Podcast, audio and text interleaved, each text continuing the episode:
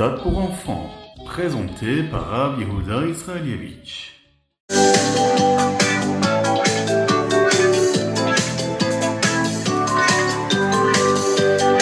Bonjour à tous, infiniment heureux de vous retrouver pour partager avec vous le Hitat du jour. Aujourd'hui nous sommes le 5e jour de la semaine, Yom Hamishi.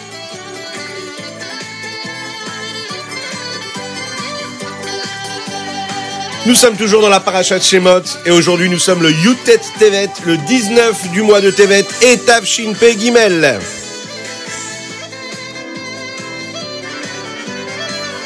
Et nous sommes toujours dans l'année Shnat Akel, l'année du rassemblement. J'espère que vous allez bien aujourd'hui.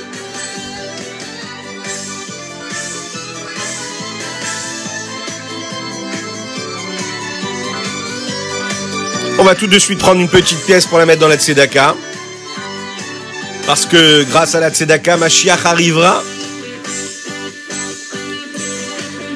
Et on commence tout de suite avec le Khumash du jour Yom Hamishi. Akadosh Baruchu a choisi Moshe Rabenu afin que ce soit lui qui fasse sortir les Béni-Israël d'Égypte. Hachem lui est apparu à Moshe Rabenu dans ce buisson ardent. Il va lui dire ce qu'est réellement sa shlichut, sa mission. Il lui dit, c'est toi qui dois faire sortir les Béni-Israël d'Égypte. Il lui demande de rassembler tous les dirigeants du peuple juif de l'époque et de leur dire, voilà, Akadosh Baruch Hu n'a pas oublié sa promesse. Il va faire sortir les Béni-Israël d'Égypte et il va les amener en Eretz Israël. Ces dirigeants-là vont croire Moshe. Pourquoi ? Parce qu'ils savaient qu'il y avait la nouvelle de la Géoula qui devait arriver. Cette annonce-là de la délivrance qui devait arriver par deux mots particuliers, Pakod, Pakadeti. Je me suis souvenu de vous. Ensuite, Hachem va lui dire à Moshe, va chez Paro et tu vas lui demander de permettre au Béni Israël de sortir dans le désert pendant 3 jours afin d'amener des corbanotes, des sacrifices. Bien sûr, on l'imagine bien, Paro ne va pas écouter jusqu'à ce qu'Hachem utilise Yad Achazaka, une main forte qui le punisse et qui lui montre de beaux miracles. C'est à ce moment-là que Paro va permettre aux Béni-Israël de sortir, et les Béni-Israël pourront sortir avec de l'or, de l'argent, de beaux vêtements. Comme la promesse avait été faite à Abraham, que les Béni-Israël seraient très riches en sortant d'Égypte. Maintenant, Moshe, il entend cette belle promesse, il entend ce qu'Hachem lui dit, mais il se dit, mais les Béni-Israël ne vont pas me croire. Ils ne vont pas me croire que c'est Hachem qui m'a vraiment parlé. C'est la raison pour laquelle Akadosh Baruch Hu va donner des simanim à Moshe Rabenu afin que les Béni-Israël croient bien que c'est bien Hachem qui a parlé à Moshe Rabenu. Il lui dit, voilà, le bâton qui est dans ta main, tu vas le jeter à terre et il deviendra un serpent. Et que quand tu soulèveras encore une fois ce bâton, eh bien il redeviendra un bâton. Et Hachem va lui donner encore un autre siman. Il va lui dire, prends ta main, mets-la au niveau de ta poitrine. Et quand tu la sortiras, tu verras qu'elle sera devenue toute blanche, toute lépreuse. Vous savez, la fameuse maladie de Tzara'at que les gens ont s'ils disent lashonara. C'est ce qu'on verra dans la suite de notre histoire. Eh bien, c'est ce qu'il va faire Moshe. Il va mettre sa main sur sa poitrine. Elle deviendra toute Tzara'at, toute lépreuse. Hachem lui dit, maintenant, remets-la encore une fois et tu verras que tout disparaîtra. Et c'est ce qui va se passer. Hachem donne ses simanim précisément à Moshe Rabenu, afin de lui dire de ne pas dire lashonara sur le peuple juif, de ne pas parler négativement. Et il lui dit par là, tu sais, même s'il ne te croit pas, eh ben sache que le lashonara, c'est un petit peu comme le serpent. Et la tzara'at, la lèpre, c'est la punition qu'un homme il peut avoir, que Dieu nous en préserve, quand il dit lashonara. Hachem va lui donner encore un autre siman à Moshe Rabenu. Il lui dit, si vraiment il continue à ne pas te croire, prends un petit peu d'eau du Nil et tu vas le verser sur la terre. Et ils se transformeront en sang. Alors, Moshe aurait pu être rassuré, mais non. Moshe ne voulait pas partir. Il était tellement modeste, et il s'est dit, je ne peux pas accepter une mission qui est tellement importante. Qui je suis, moi ? Et en plus, j'ai du mal à parler. Je suis bègue. Et puis mon frère s'appelle Aaron, et mon frère, il est plus grand que moi. Alors pourquoi est-ce que Dieu ne choisirait pas Aaron ? Hachem n'était pas très heureux de cette réponse que Moshe lui a faite. Et il va lui dire, regarde, tu n'as pas écouté tout de suite ma voix, eh bien, c'est ton frère Aaron qui sera Cohen, et toi, tu seras Lévi. Et c'est ainsi que Aaron sera très heureux de ta mission, même si elle est plus importante et que toi, tu es plus jeune que lui. Il sera très heureux pour toi. D'ailleurs, c'est toi qui lui diras ce qu'il aura à dire, et c'est lui qui parlera à Paro. Akadosh Baruchu lui dit maintenant « Prends ton bâton, afin que tu puisses partir et faire les miracles devant le Ham Israël, et là tu verras qu'ils te croiront. »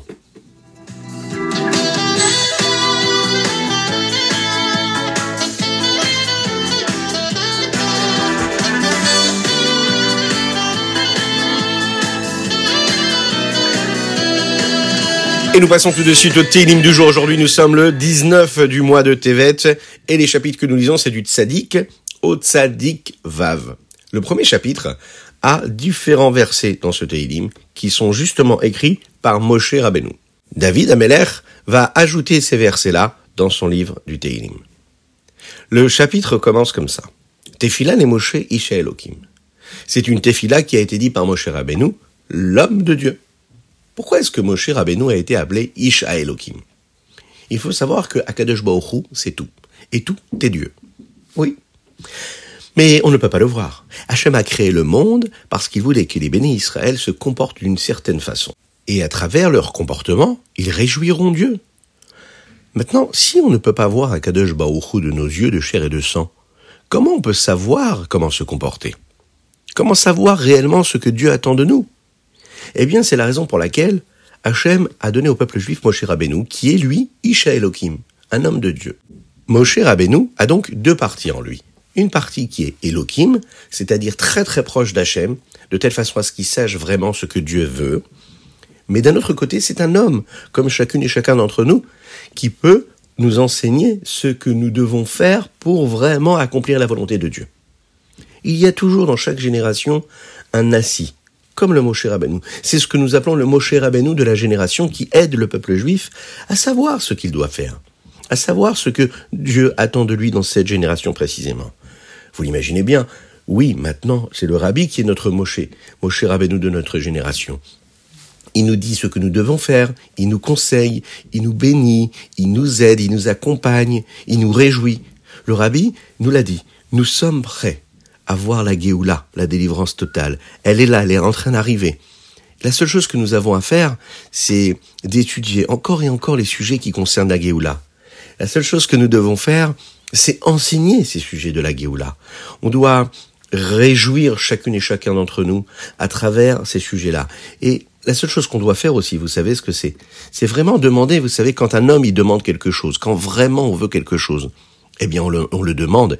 Et en général, on nous écoute, on nous dit « Bon, allez, d'accord, tu as demandé ça, je t'écoute, je vais te faire plaisir, je vais te le donner. » Eh bien, imaginez si nous demandions à Hachem de nous donner ce qu'on lui demande, à savoir le Mashiach, mais vraiment, vraiment, comme un bonbon qu'on a vraiment envie de manger. Vraiment, on veut vraiment ce bonbon-là. Imaginez, on le demande de cette façon-là. Ça, ce serait sûr qu'Akadosh Baruchu écouterait notre filote et il nous donnerait réellement le Mashiach maintenant.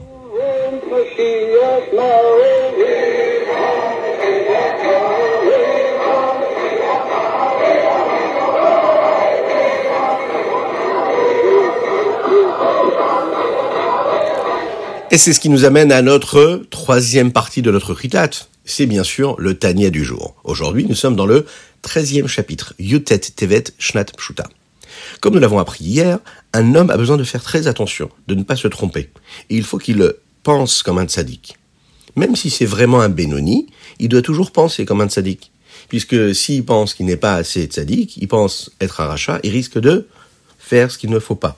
D'un autre côté, même si toute la journée il accomplit des mitzvot, ça ne veut pas dire que son âme animale, elle a disparu. C'est juste qu'il n'écoute pas son âme animale.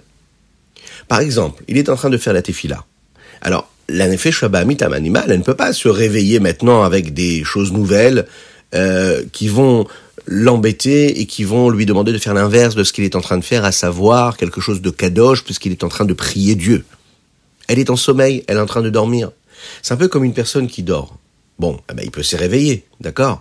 Mais on peut le laisser aussi dormir. Si personne ne le réveille, il ne se réveillera pas. Eh bien, la Nefesh HaBahamit, c'est pareil. La Nefesh HaBahamit, elle peut se réveiller à un moment. Vous savez, c'est comme quand on dort et que nos parents ils nous lèvent le matin. Allez, on se lève, c'est le temps de se réveiller. Il faut aller étudier la Torah, il faut aller à l'école. Allez, on se dépêche. Et on n'a pas envie de se lever. Mais on entend quand même la petite voix qui nous dit « Allez, on se réveille ». Lorsqu'un homme dort, il peut se réveiller.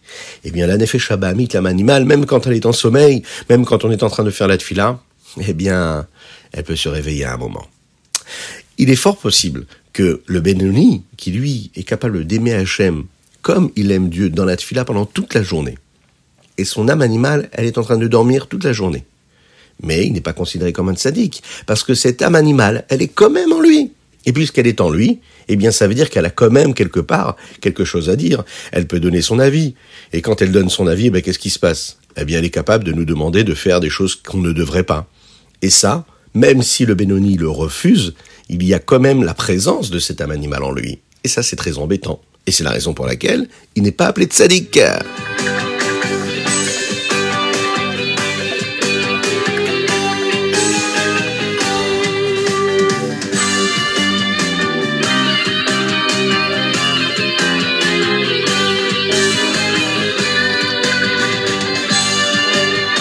Et nous passons au Ayom Yom du jour. Aujourd'hui, le Yutet Tevet, 19 du mois de Tevet. Ah, ça c'est un Ayom Yom extraordinaire, puisqu'il concerne ce que nous sommes en train de faire, Baruch Hashem, ensemble tous les jours. Les Chassidim ont un minag qui a commencé déjà de la période où vivait le Admor HaZaken, le Rabbi Shneur Zalman de Liadi, le fondateur de la Chassidut Chabad, d'étudier tous les jours le Khumash avec l'explication du Rashi. D'ailleurs, les Rébéim, à travers toutes les générations, ont bien fait attention à ce minag, à cette coutume-là. D'ailleurs, c'est la raison pour laquelle le Rabbi de Lubavitch a tellement insisté pour que nous étudions tous les jours le Khumash. Il suffit de lire toutes les lettres, les Igrot Kodesh, dans lesquelles le Rabbi à chaque fois demande à la personne à qui il répond « Est-ce que vous faites bien attention d'étudier le Khumash et le Te'ilim et le Tania du jour, le Hitat du jour ?» Il faut savoir que le Rashi nous explique vraiment ce qui est dit dans le texte. Et quand on étudie le Khumash avec le Rashi, on a la possibilité de comprendre réellement tout ce qui a été dit dans le texte. Alors, ensemble, nous le faisons comme ça à l'oral, mais je sais que chez vous à la maison, ou même si vous êtes en voiture, ou vous êtes dans l'avion, dans le train, ou peut-être dans un bateau, qui sait, eh bien là, vous pouvez prendre un livre, et lire les versets, petit à petit, en fonction de votre âge. C'est très important de lire les lettres du Khumash, de comprendre et de traduire le Rashi, afin de bien évoluer dans cette étude-là. C'est un beau Ayom Yom aujourd'hui qui concerne chacune et chacun d'entre nous, qu'Hachem nous donne les forces, tous les jours, de faire le Hitat comme il faut.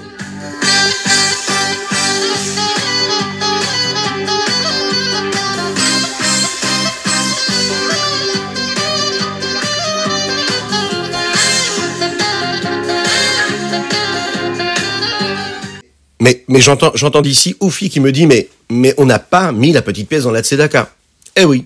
Et on peut faire mieux que cela, on peut chanter ensemble. Oui, la petite pièce, elle est où ? Elle est là. C'est parti. Une petite pièce dans la tzedaka. Et Mashiach arrivera. Une petite pièce dans la tzedaka. Et Mashiach arrivera. Aïe aïe, une petite pièce dans la tzedaka. Et Mashiach arrivera, une petite pièce dans la tzedaka. Et Mashiach arrivera. Et voilà, c'était le Hitat du jour aujourd'hui du Yutet Tevet. J'espère que vous avez passé un bon moment. Je vous invite à partager avec vos amis. N'oubliez pas, très important, de nous envoyer vos dédicaces. Oui, parce que c'est important de nous envoyer vos dédicaces sur l'adresse qui s'affiche sur la publication, ou bien sûr directement Torahaudio.fr, hitat.fr. N'hésitez pas, c'est important. Attention, on me dit que quand le Rosh Chodesh du mois de Shvat arrivera, eh bien on pourra faire ce magnifique tirage au sort pour donner les cadeaux à ceux qui nous suivent tous les jours. Donc continuez à vous inscrire. Vous êtes Baruch Hashem de plus en plus nombreux. Que Dieu vous bénisse pour cela. Torahaudio.fr. La dédicace aujourd'hui, eh bien vous savez pour qui elle est. Elle est pour les Hassinim qui nous suivent de Paris. On leur dit un très très grand bonjour. On leur dit un très grand chazak de nous suivre aussi sérieusement. Que Dieu les bénisse dans tous les domaines matériels et spirituels.